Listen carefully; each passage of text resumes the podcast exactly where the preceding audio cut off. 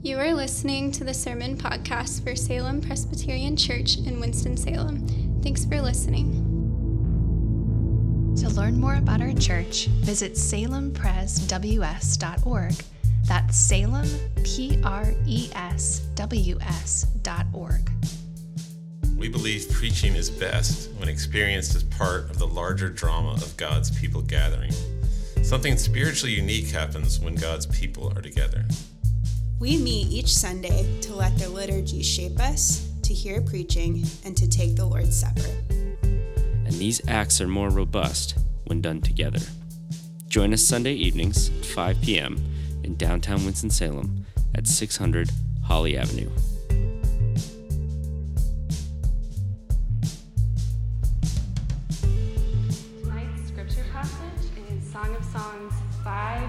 2 through 6 3, if you'd like to take a moment to turn there in your Bibles.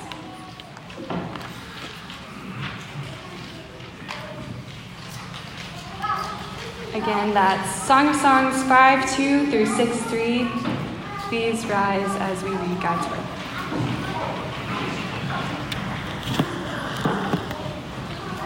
I slept, but my heart was awake. A sound, my beloved is knocking. Open to me, my sister, my love, my dove, my perfect one. For my head is wet with dew, my locks with the drops of the night. I had put off my garments. How could I put it on? I had bathed my feet. How could I soil them? My beloved put his hand to the latch, and my heart was thrilled within me. I arose to open to my beloved, and my hands dripped with myrrh, my fingers with liquid myrrh on the handles of the bolt. I opened to my beloved, but my beloved had turned and gone. My soul failed me when he spoke. I sought him, but found him not. I called him, but he gave no answer. The watchmen found me as they went about in the city. They beat me, they bruised me, they took away my veil, those watchmen of the walls. I adjure you, O daughters of Jerusalem, if you find my beloved, that you tell him I am sick with love. What is your beloved more than another beloved? O most beautiful among women, what is your beloved more than another beloved? That you thus adjure us. My beloved is radiant and ruddy, distinguished among 10,000. His head is the finest gold, his locks are wavy, black as a raven. His eyes are like doves beside streams of water, bathed in milk, sitting beside a full pool. His cheeks are like beds of spices, mounds of sweet smelling herbs. His lips are like lilies, drip, dripping liquid myrrh. His arms are rods of gold set with jewels. His body is polished ivory, bedecked with sapphires. His legs are alabaster columns set on bases of gold. His appearance is like Lebanon, choice as the cedars. His mouth is most sweet, that he is altogether desirable. This is my beloved, and this is my friend, O daughters of Jerusalem.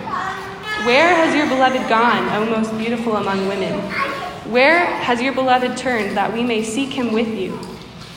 My beloved has gone down to his garden, to the beds of spices, to graze in the gardens, and to gather lilies. I am my beloved's, and my beloved is mine. He grazes among the lilies. This is the word of God for the people of God. Thanks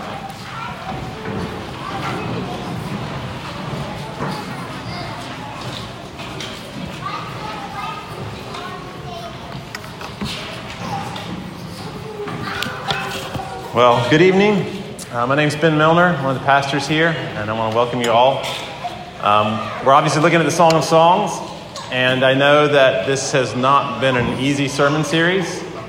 I knew that when I decided to preach on it. But where there's something that's hard, there's often healing going on.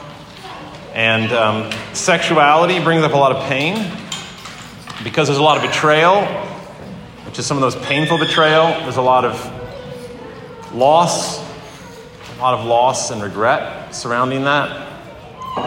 Um, you know, romance for some of you has been a great disappointment, and for others has been non existent. And that can be devastating. But the good news is that in the Song of Songs itself, this is addressed. This is seen and known and spoken of. That God is aware of that, that in this great poem about romantic love, he would note that it can be very painful. And he does so in this passage. If you look at uh, verses 2 through 8, uh, this is another dream, more of a nightmare. It's a broken dream. Um, and last week, last week we looked at her dream of marriage, and this week we look at a dream and it's devastating. Uh, it's terrible. So I want to look at that first, verses 2 through 8. But the even better news is that in the face of that dream and in the face of that terror, nevertheless, she will not give up. This heroine um, who speaks the majority of the lines in the Song of Songs. Um, commentators say it's almost impossible to imagine this was not written by a woman because it is so aware of a female's point of view. So, this woman, in the face of, uh, of the the frightening fears that come to her at night, she will not give up. And uh, she still is filled with a desire to praise, to sing to uh, someone who loves her perfectly, to someone who will give himself to her perfectly. In spite of the fear, she will not give up on this idea um, that I am my beloved's and my beloved is mine, which was the last verse that Caroline read. So I want to look at these two things. Uh, first of all, the broken uh, and then the healing broken dream and then the redemptive dream.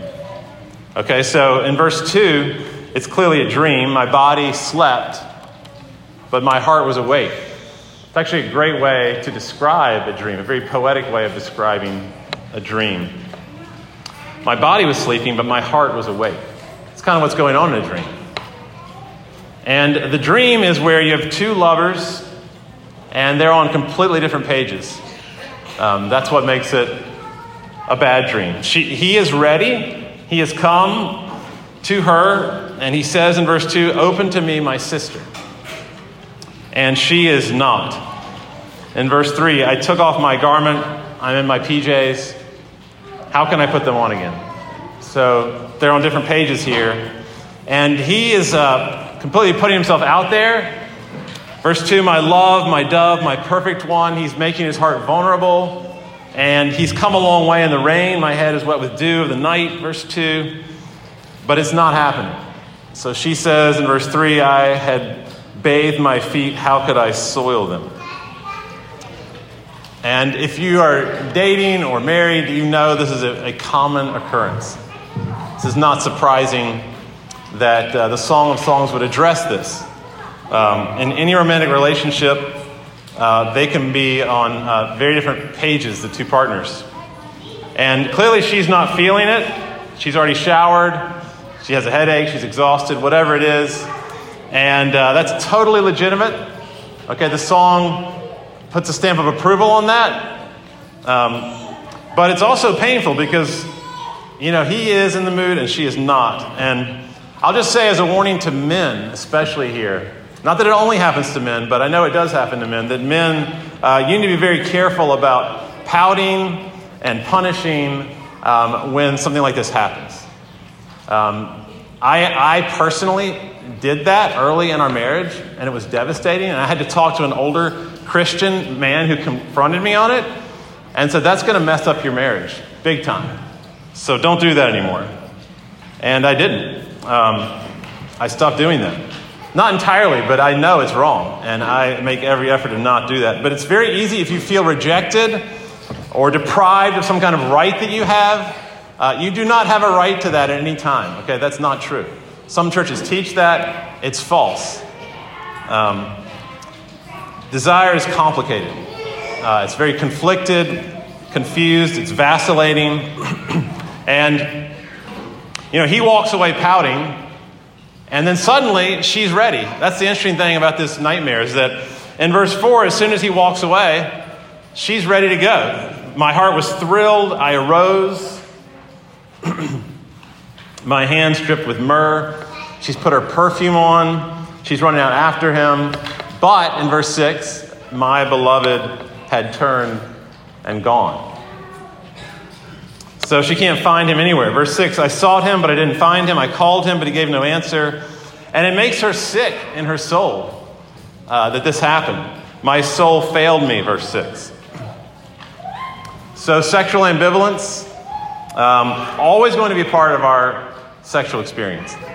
That's just, uh, it's part of what God does to make us bear with one another and be patient with one another. It's part of our sanctification and our healing. But sometimes this ambivalence comes from uh, a very, very dark place.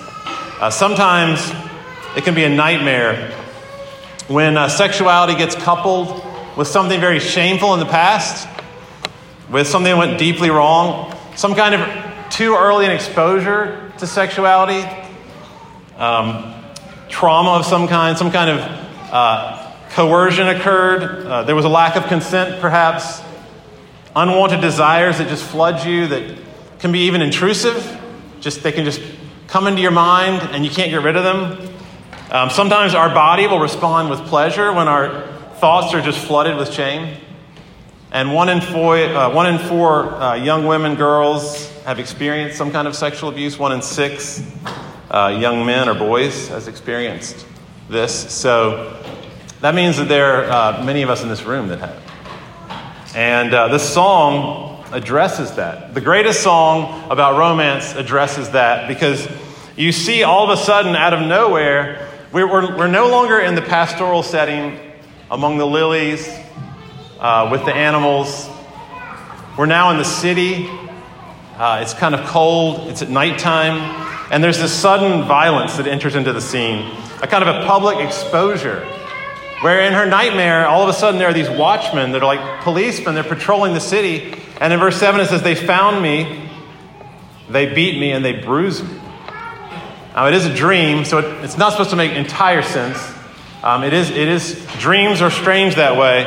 But in a dream, we know, we all know that in, the, in a dream, some kind of secret fear um, emerges that kind of surfaces like a great giant dark fish that just kind of slowly comes up. And in a dream, things will come into your mind that are being pushed down that we don't really want to experience. But in a dream, they'll come to the surface. And this is the way that some part of herself sees herself as um, beaten and bruised, that publicly she has been exposed in some way. This is how she perceives herself.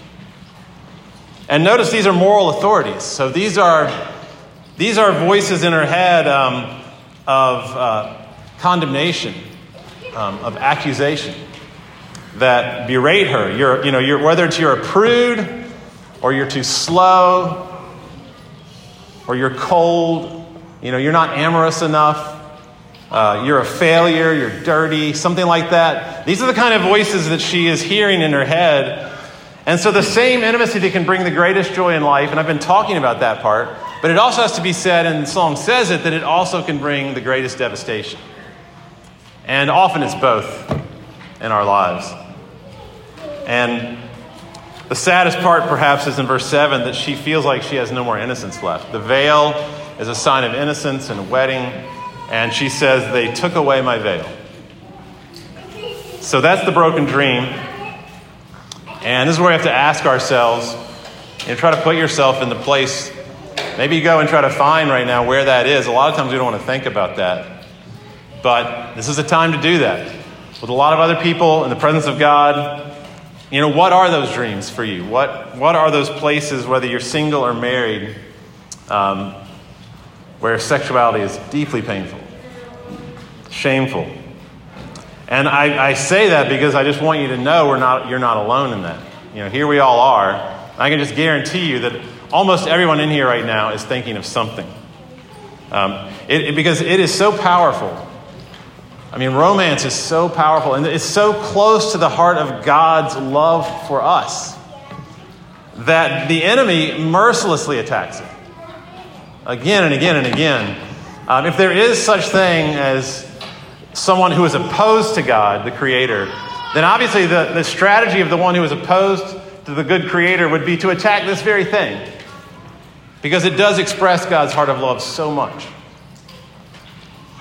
And the evil one does not want us to experience it with pleasure. But there's a redemption. Okay, so there's a second part of the dream where it's a very sudden shift. It's like a it's almost like whiplash. How do you how do you suddenly go from one to the other? There's a sudden shift where she will not give up on the dreams of Eden. Uh, again, I am my beloved's and my beloved is mine. It's kind of this covenant formula that you hear between God and Israel. Um, I will be their God and they will be my people. I am their, I am their beloved and they, and they are mine. And she will not give up that dream. She's, she's going to stick with that dream in spite of this nightmare. And that's the second point here the redemptive dream. So notice um, the girlfriends of hers, and they speak like a chorus throughout this book. Kind of like in a Greek tragedy where you have a chorus that'll start speaking. What is your beloved more than another?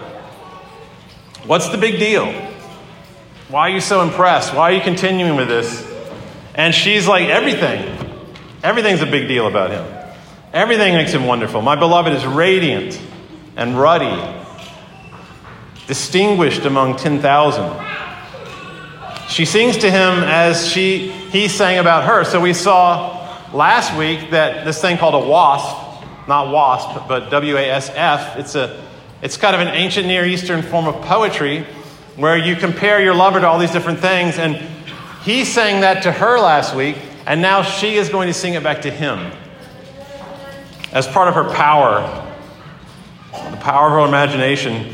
Verse 11 His head is the finest gold, his locks are wavy and black as a raven. Her eyes move down his body, his cheeks are doves beside streams of water. I'm sorry, his eyes are doves, his cheeks are beds of spice, his lips are lilies. And, and she is taking the initiative here. Okay, it's in her imagination. And the imagination is the most sensual organ of all. That is where this stuff happens in the, in the mind, in the imagination. Uh, that's where these things happen. And she is training her imagination to go there at this moment. So this is not, this is not like 1950s dating culture you know, in Back to the Future, where Lorraine is kind of this uh, waiting for Biff or Marty to, to make a move. This is not um, June Cleaver. This is her. This, in the Song of Songs, she is uh, extremely confident. Uh, not really, not aggressive, but uh, she knows what she wants and she's going to go for that. Uh, verse 16 His mouth is sweet and he is altogether desirable. One uh, commentator said this is one of the most remarkable features of the song the confidence of the woman as she pursues the man, even in the face of this nightmare. She's not going to give up that pursuit. So the watchmen are telling her, you know, you're a failure, you're defiled. The friends are saying to her, you know, give up on men, forget about the dream. And she says to them all, I was created for unbreakable intimacy with the perfect man, and I'm not going to give that up. I, I, was created for one who would sing to me, This is bone of my bone and flesh of my flesh. When, when God created Eve, brings Adam to Eve, she, Adam sees her, this creature that is gorgeous and like him, but not like him, fascinating and beautiful and he sings. It's the first time a human being speaks in the Bible, and it is a song. This is bone of my bone and flesh of my flesh. And in spite of all that she's been through, she will not give up on that idea that there is one out there who loves her deeply. And say, this is where, in a, culture like ours, that is just like a, the graveyard of the Atlantic, you know, it's just absolute shipwreck after shipwreck of sexuality, we, we are so in danger of letting this dream die uh, that this is a real thing, that it, our imagination can be dimmed to give up on this idea. You know, when the majority of sexual experiences in 2050 are going to be with robots, which is what people are predicting, that's hard to believe, but it's true. You know, now that VR is being created and th- this is going to happen, um, in, a, in, in that setting, we as the church cannot give up on this kind of human intimacy.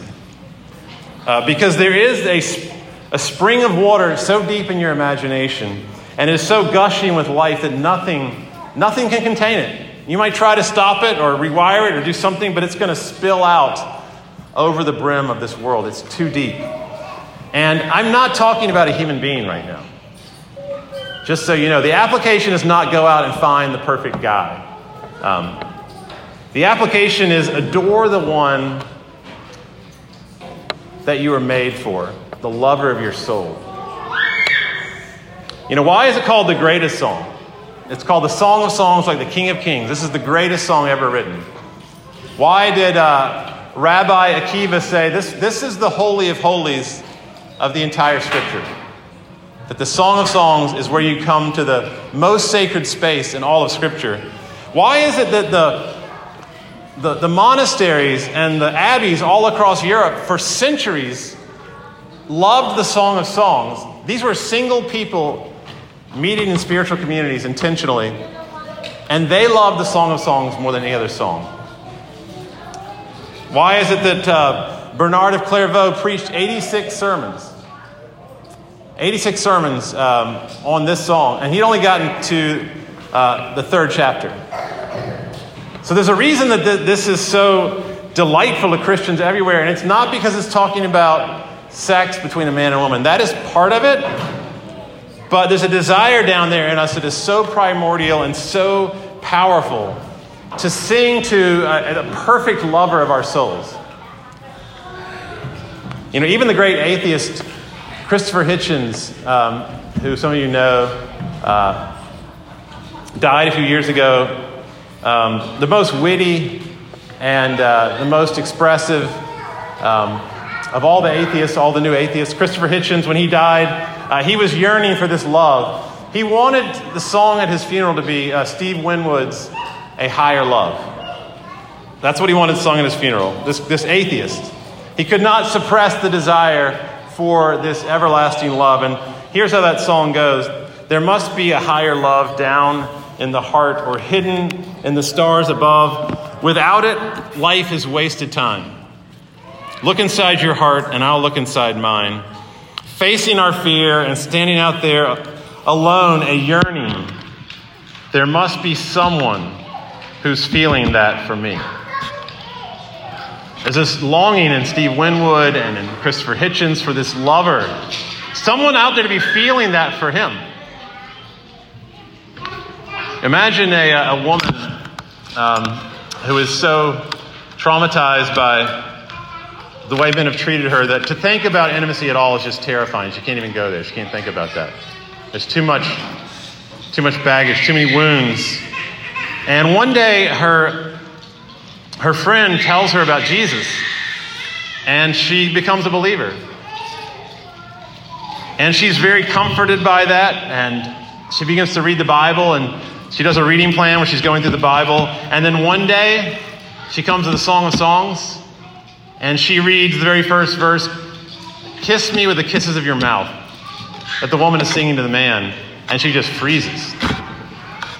And she's just got to stop reading. She goes back to her friend, and she's like, What is this doing in the Bible? You know, how, what am I supposed to do with this? And her friend says to her, Oh, this is the best part of the Bible. Because this is about that Jesus that I told you about, this is about the way he loves you. This is, this is the way that it, he left his father. You know, he left, he left his home and he came to cleave to you, to become one with you forever, one flesh, to make you naked and unashamed. Marriage is not enough to satisfy uh, our sexual desires. People sometimes think that when you get married, this is going to solve all the problems, but the physical pleasure is not the main point. The physical pleasure is a part of it, but the main point is the intimacy that you can experience with the lover of your soul. Because behind this table, the other side of this table, sits a groom who has been waiting for centuries uh, for his bride, who is ready to give himself completely to you. Without any requirement on your part, any performance on your part, without you looking a certain way or doing certain things, in spite of all the resistance and the ridicule, on the night he was betrayed, he gave himself completely to you. This is my body broken for you. And this is the one that our souls were made to sing about, to praise. And all the different creative expressions we do that in the way we sing, the way we do liturgy, even preaching these sermons to him. This is what the Song of Songs is ultimately about.